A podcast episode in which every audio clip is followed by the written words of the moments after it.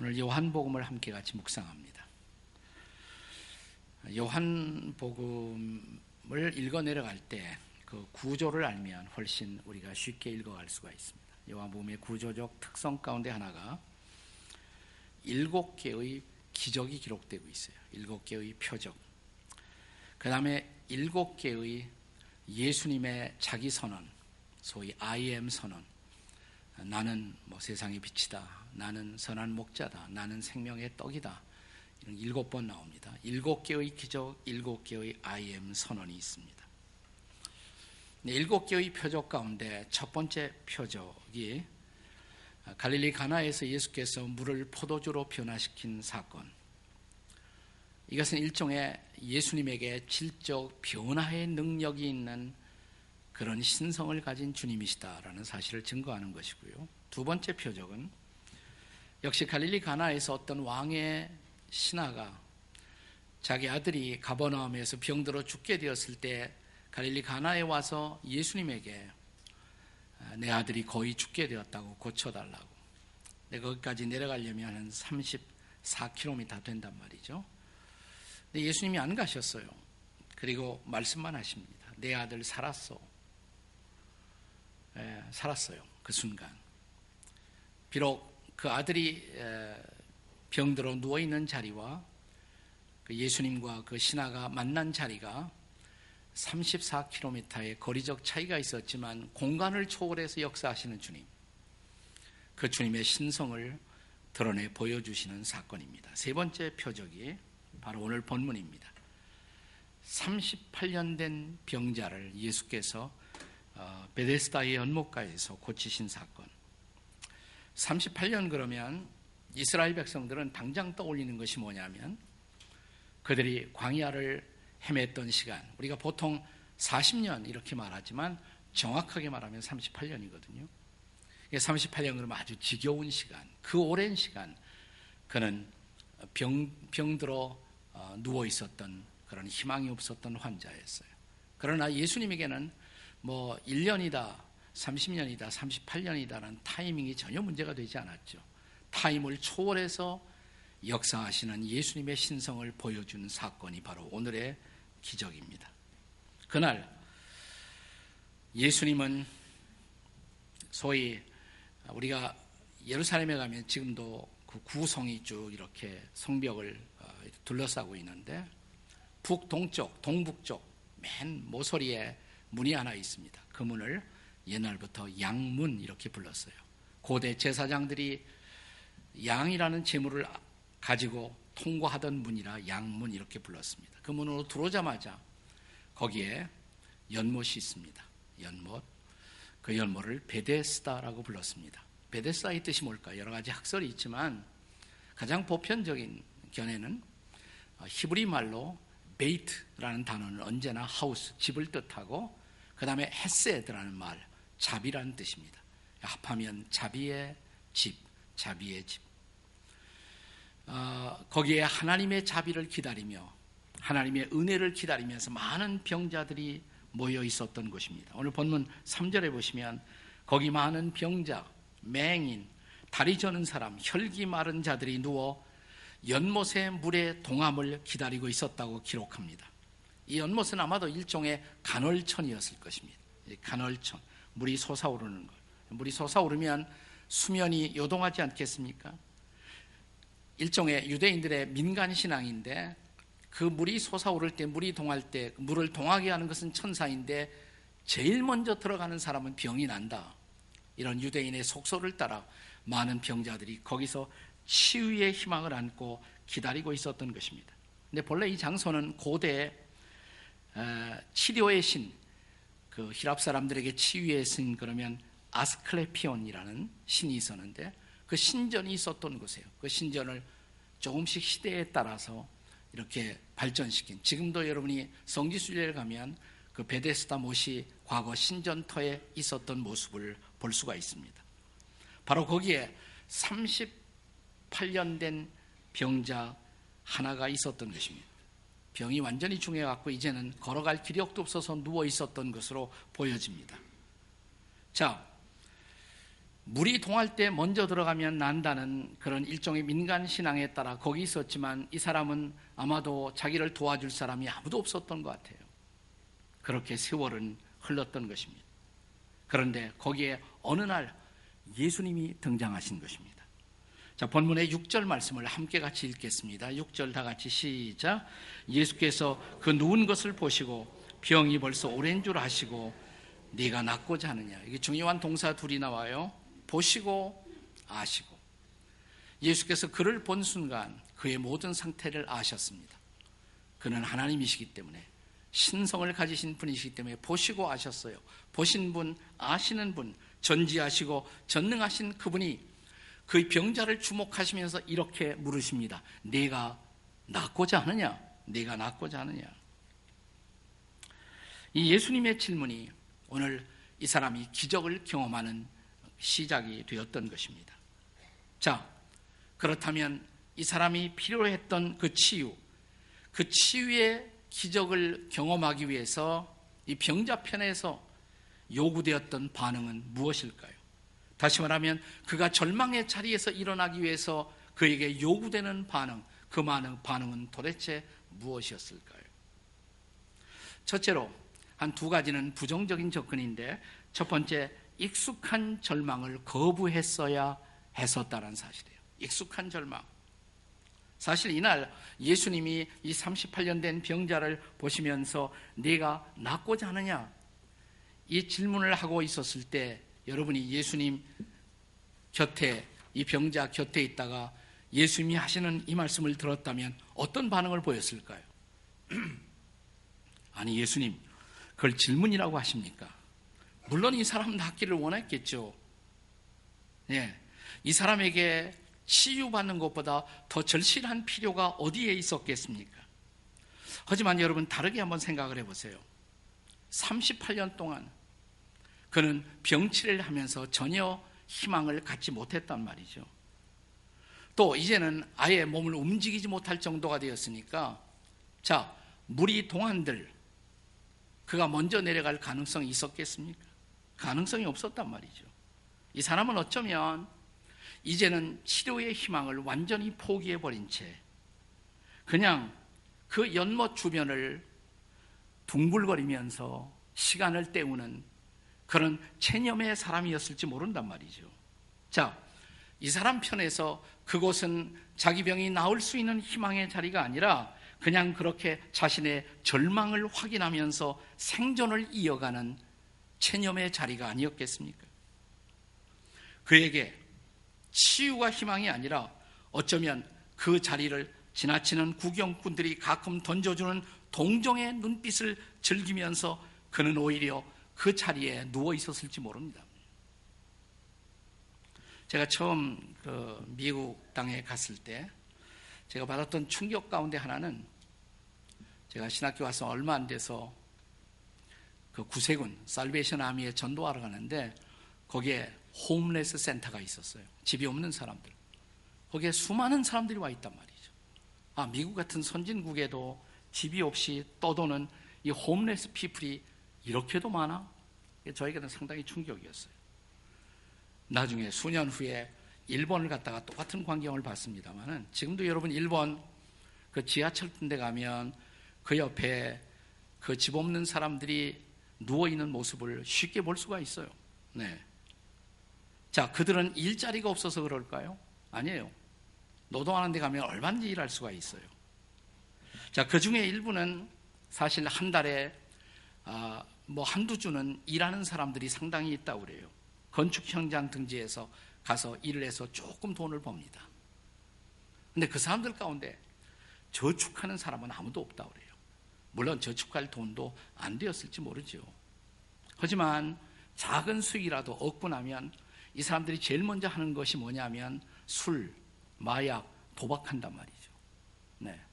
다 한 주간에 다 소모해버려요. 그리고 어떤 사람은 다시 건축 현장으로 가는 사람도 있지만 또 어떤 사람은 그냥 홈레스 센터에 와서 거기에서 그렇게 시간을 때우고 있단 말이죠. 자, 이들에게 정말 필요한 것이 뭘까요? 돈일까요? 직장일까요?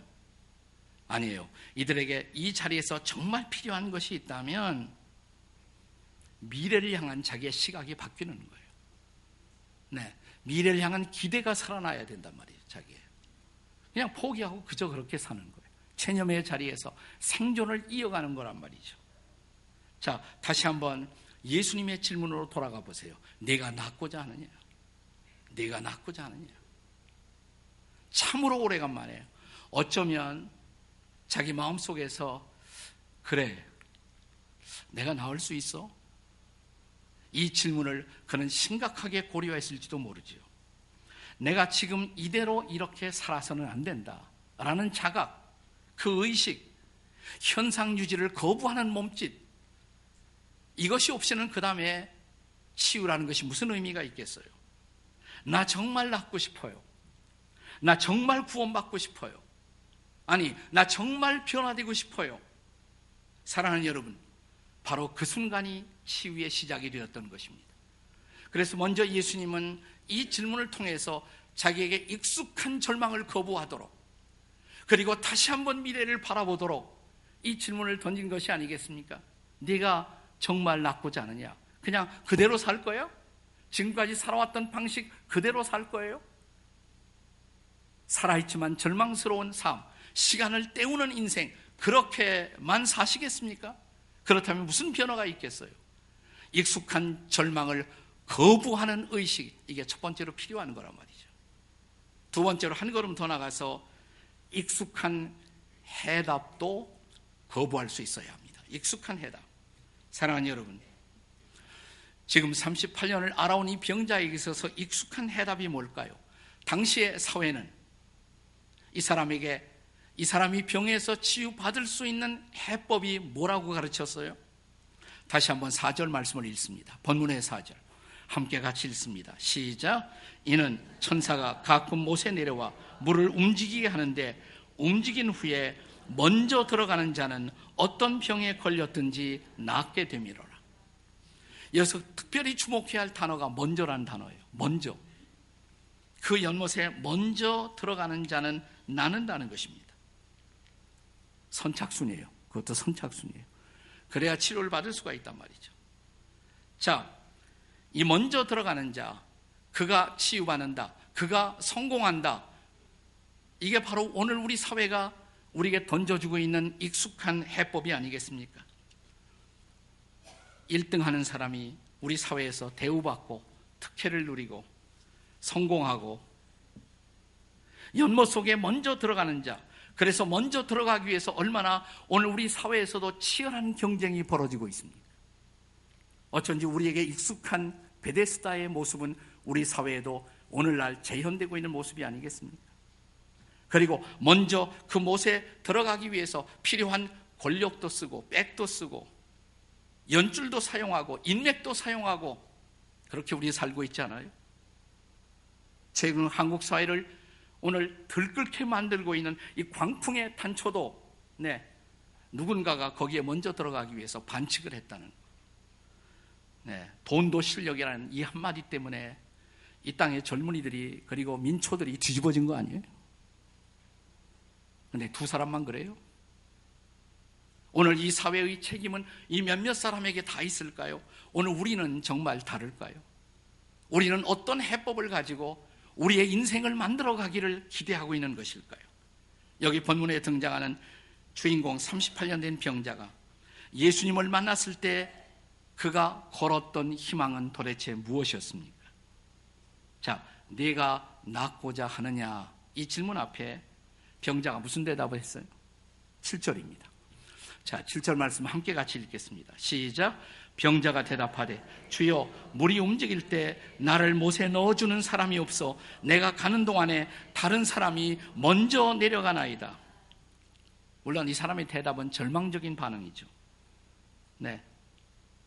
나를 도와주는 사람이 없기 때문에 나는 들어가고 싶어도 저 연못 속에 먼저 들어갈 수 없습니다. 네. 그러니까 세상적인 해법에 의하면 나는 아무런 희망이 없습니다. 이 말이에요. 다른 사람들이 먼저 그 못으로 내려가고 있기 때문에 근데 바로 이 순간 예수님이 등장했단 말이죠. 그러면 자, 이 38년 된 병자가 예수님에게 어떤 도움을 부탁한다면 자연스럽게 부탁할 수 있는 도움은 뭐겠습니까? 예수님, 당신이 메시아라면 좀 나와 같이 여기 계시다가 저 연못에 물이 동할 때 좀 나를 제발 저곳에 먼저 들어가게 만들어 주십시오. 이 부탁 안 하겠습니까? 그 부탁 할 만하죠. 네. 내가 먼저 저 못에 들어가서 나도 좀 치료도 받고 나도 건강도 회복하고 나도 출세하고 나도 성공도 할 수 있도록 좀 나를 도와주십시오. 우리가 지금 이런 기도하고 있잖아요. 예수 믿지만 교회 나오지만 예수님 저 베데스다 연못에 우리 사회 속에 내가 제발 먼저 들어가서 1등해서 나도 잘 먹고 잘 살고 건강하고 성공하고 이렇게 되도록 예수님 저 좀 도와주십시오. 우리가 이런 소리 안 해요? 그러나 결론부터 말씀을 드리자면 놀라운 사실은 예수님은 이런 그 당시의 해법, 세속적인 해답에 대해서 전혀 관심이 없으셨다는 사실이에요. 오히려 우리가 생각하는 우리의 해법, 우리의 해답이 포기되는 그 순간 그분만의 해법, 그분만의 구원, 그리고 그분만의 치유가 시작될 수 있었다는 사실입니다. 로마서 12장 2절에 바울 사도의 메시지가 생각나지 않으세요? 자, 우리가 잘 아는 말씀이죠. 다시 한번 읽겠습니다. 다 같이 시작. 너희는 이 세대를 본받지 말고 오직 마음을 새롭게 함으로 변화를 받아. 무슨 말이에요? 세상적인 해법을 따라 인생 살지 말고 내 마음을 바꿔라. 내 생각을 바꿔라. 내 사고방식을 바꿔라. 그래야 진짜 그리스도인의 삶은 시작된다. 이 얘기 아닌가요? 그렇습니다. 우리가 정말 예수님을 통한 치유를 갈망한다면 우리는 우리에게 익숙했던 해답, 우리에게 익숙했던 세상적인 해답부터 내려놓을 수가 있어야 한다. 먼저 성공의 못에 들어가기 위해서 새치기 하던 습관, 인맥과 권력을 동원해서 다른 사람을 제키고 첫 자리에 설려는 습관, 돈으로 반칙하고 성공을 살려는 습관, 이 모든 익숙한 해법을 포기할 때 저는 그때 비로소 우리가 새로운 사회를 기대할 수 있다고 믿습니다. 정권 바뀌는 게 해답이 아니에요. 우리 인간이 바뀌어야지. 우리의 사고가 바뀌어야죠. 우리의 세계관이, 가치관이 바뀔 때 비로소 새로운 세상은, 새로운 사회는 우리에게 다가올 것입니다. 지금 우리 민족이 경험하고 있는 일련의 진통은 바로 이런 세속적인 해답을 포기하는 훈련이 아닐까요? 그리스도인들도 조금도 다르지 않게 살았다는 것. 오늘 우리나라의 농단을 일으키고 있는 몇 사람의 책임이 아니라 그 대열에 그 못에 들어가기 위해서 백을 쓰고 줄을 서고 그리고 새치기를 하고 그 모든 일 가운데 나도 전혀 예외가 아니었다는 사실. 우리가 회개할 때 우리가 마음을 바꿀 때 새로운 역사는 비로소 시작될 것입니다. 자, 두 가지 했어요. 익숙한 절망을 거부하시라고. 그리고 익숙한 해답도 거부할 수 있어야 한다고. 이제 여기 진정한 대답이 있습니다. 마지막 대답입니다. 세 번째로, 오직 예수님을 바라보시겠습니까? 이거 본문이 우리에게 묻고 있는 중요한 질문입니다. 자, 그렇다면 이 본문에서 예수님의 기적적인 치유는 어떻게 시작되었습니까? 우선 예수님은 그 베데스다의 연못에 눈길 한 번 주지 않으셨어요. 거기에 관심 없었어요. 예수님은 이 사람을 주목했습니다. 이 병든 사람, 이 아파하는 사람, 그를 주목하셨습니다. 그리고 그에게 말씀하십니다. 8절이죠. 8절 말씀 같이 읽겠습니다. 8절 다 같이 시작. 예수께서 이르시되 일어나 네 자리를 들고 걸어가라. 말씀만 하신 것입니다. 말씀만. 그런데 그 말씀이 그를 치유한 것입니다. 그 말씀이 그를 다시 살린 것입니다. 그 말씀이 그를 일으킨 것입니다. 연못의 물이 대답이 아니었어요. 주님의 말씀이 해답이었습니다. 자, 그렇다면 이제 이 땅에 살고 있는 그리스도인으로서 믿음의 사람으로 살고 있는 여러분과 저만이라도 이렇게 고백할 수 있다면 연못의 물이 대답이 아니라고 거기에 먼저 들어가는 것이 대답이 아니라고 줄 서는 것이 대답이 아니라고. 권력에 기대하는 것이 대답이 아니라고. 돈으로 성공을 사는 것도 대답이 아니라고. 이런 행위들은 더 이상 희망이 아니라고. 오직 주님의 살아있는 말씀뿐이라고.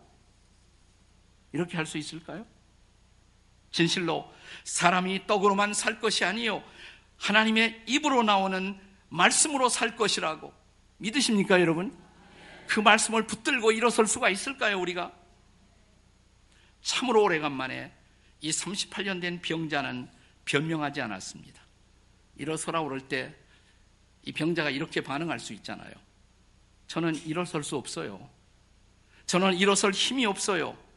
나를 도와줄 사람도 없고요. 나는 돈도 없고요. 하지만 그는 주님의 말씀을 듣는 순간 아마도 어떤 힘, 어떤 생명, 어떤 임재를 느꼈을 것입니다. 그리고 그분의 말씀을 믿음으로 받아들이고 있었습니다. 그리고 구절을 말합니다. 마지막 절은 이렇게 말합니다. 다 같이 읽겠습니다. 시작. 그 사람이 곧 나와서 자리를 들고 걸어가니라. 자리를 들고 걸어가니라. 자, 이분은 도대체 누구이십니까? 요한복음이 조금 더 전개되면서 훗날 나사로의 무덤 앞에서 예수님이 스스로의 정체를 이렇게 선언하십니다. 자, 우리가 잘 아는 요한복음 11장 25절과 26절의 말씀입니다. 함께 같이 읽겠습니다. 시작.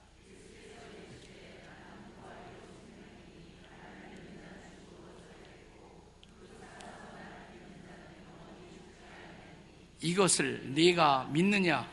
아멘이십니까? 정말 이것을 우리는 믿고 있을까요? 부활이요 생명이신 그분. 자, 해답은 정답은 부활이요 생명이신 주님 자신이십니다. 그리고 주님의 말씀입니다. 이것을 우리는 참으로 믿고 있을까요? 물론 주님이 해답인 거 알죠? 주님이 해답이지만 그래도 권력 있어야 하고 주님이 해답이지만 그래도 돈도 좀 있어야 하고 주님이 해답이지만 그래도 백도 좀 있어야 하고 이렇게 우리 속으로 말하고 있잖아요. 눈빛 보면 다 나타나 있어요. 다.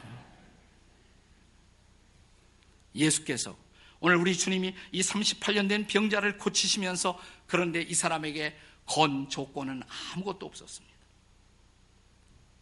헌금도 요구하지 않으셨고요.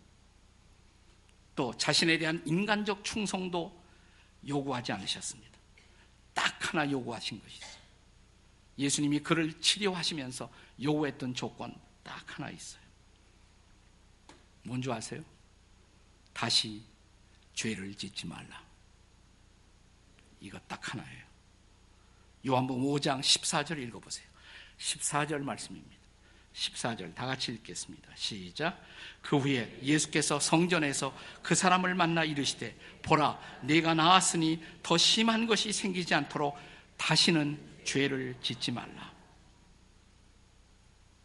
그는 치유되었습니다. 그는 고침받았습니다. 자, 그의 변화는 어떻게 나타났습니까?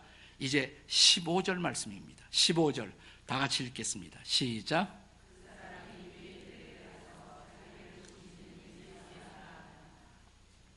뭐라 그럽니까? 자기를 만나는 모든 사람들에게 그는 이렇게 말하기 시작했습니다. 나를 고친 이가 예수예요. 나를 변화시킨 이가 예수이십니다.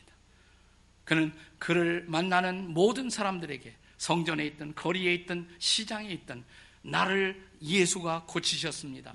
그분이 바로 예수이십니다. 그는 이렇게 증거하기 시작했습니다. 금년이요.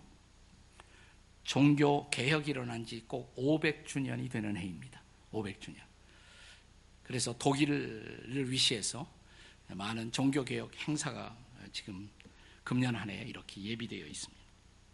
500년 전, 지금으로부터 500년 전 로마 카톨릭이 거대한 종교 제국을 이루고 사람들에게 그 제국에 대한 정치적 충성을 요구하고 그리고 거대한 성당을 완성하기 위해서 면제부를 사는 헌금을 요구하고 있었을 때 그리고 이 면제부를 사기만 하면 당신들의 죄는 다 용서받는다고 당신 천국 가는 것은 보장된다고 이렇게 가르치고 있었을 때 젊은 루터, 그리고 젊은 캘빈, 그리고 개혁자 몇 사람이 성경을 읽다가 그건 아닌데, 성경은 그렇게 가르치지 않는데, 그리고 그들이 외쳤던 절규, 종교개혁의 다섯 가지 외침, 이걸 종교개혁의 다섯 가지 five solas 이렇게 불러요. 다섯 가지 외침. 첫째가 뭐냐? 솔라 스크립투라 오직 성경. 오직 하나님의 말씀. 우리의 행동의 근거, 우리의 새로운 삶의 근거는 오직 하나님의 말씀 성경뿐이라고. 그 다음에 두 번째는 솔루스 크리스투스, 오직 그리스도. 이 말씀이 증거하는 예수 그리스도. 그분만이 우리의 부활이고 생명이고 그분만이 우리의 소망이고 솔루스 크리스투스. 그 다음에 세 번째가 솔라 그라티아 오직 은혜. 이 말씀을 통해서 다가오시는 하나님의 은혜, 그 은혜만이 우리의 소망이고 그 은혜만이 우리의 새로운 내일이 될 것이고 솔라 그라티아. 그 다음에 솔라 피데 오직 믿음. 은혜의 통로가 되는 믿음. 믿음을 통해서만 은혜는 내게 온다고. 그리고 마지막에 솔리데오 글로리아 오직 하나님께 영광 이걸 five solas 다섯 가지 외침 이렇게 말했습니다. 오늘 우리는 한국 교회를 포함한 전 세계 교회들은 이 중요한 물음 앞에 서 있습니다. 우리는 개혁자들이 성경을 보면서 외쳤던 그 지점으로 우리는 다시 돌아갈 수가 있을까라는 질문입니다. 돌아간다면 돌아간다면 한국 교회는 우리 교회는 새로운 희망이 될 수가 있습니다. 그럴 수 없다면 돌아갈 수 없다면 우리는 다시 베데스다 연못가에서 병든 모습으로 물의 동안만을 기다리는 헛된 소망을 안고 시간을 때우고 방황하는 모습으로 계속될 것입니다. 우리의 선택은 뭘까요? 오늘 여러분과 저의 선택은 무엇이겠습니까? 주님은 오늘도 여러분과 저에게 이 아침에 중요한 질문을 던지고 있습니다. 네가 낫고자 하느냐? 금년에는 정말 달라지기를 원하느냐? 정말 달라지기를 원한다면 익숙한 절망 거부하고 지금까지 살아왔던 방식, 그 익숙한 해답, 해법, 세상적인 성공의 방법, 그것도 이제는 내려놓고 오직 주님, 주님의 말씀 붙들고 다시 일어나겠는가? 그렇다면 주님이 우리를 일으켜 세울 것입니다. 새로운 내일을 주실 것입니다. 새해를 주실 것입니다. 우리 민족 가운데 새로운 역사도 주실 것입니다. 오늘 그 주님을 바라보고 말씀을 붙들고 회개함으로 내가 오늘까지 잘못된 것 붙들고 살았다고 나 그것을 내려놓겠다고 포기하겠다고 이제는 참으로 주님만 붙들겠다고 말씀을 붙들겠다고 들려오는 말씀 앞에 전 인격적으로 응답하며 말씀을 따라 걷는다면 새 길이 보일 것입니다. 새 역사가 보일 것입니다. 우리 가정이 살아날 것입니다. 우리 민족도 살 것입니다. 한국교회도 살 것입니다. 이 희망이 여러분과 저에게 임하시기를 주의 이름으로 축원합니다. 기도하시겠습니다.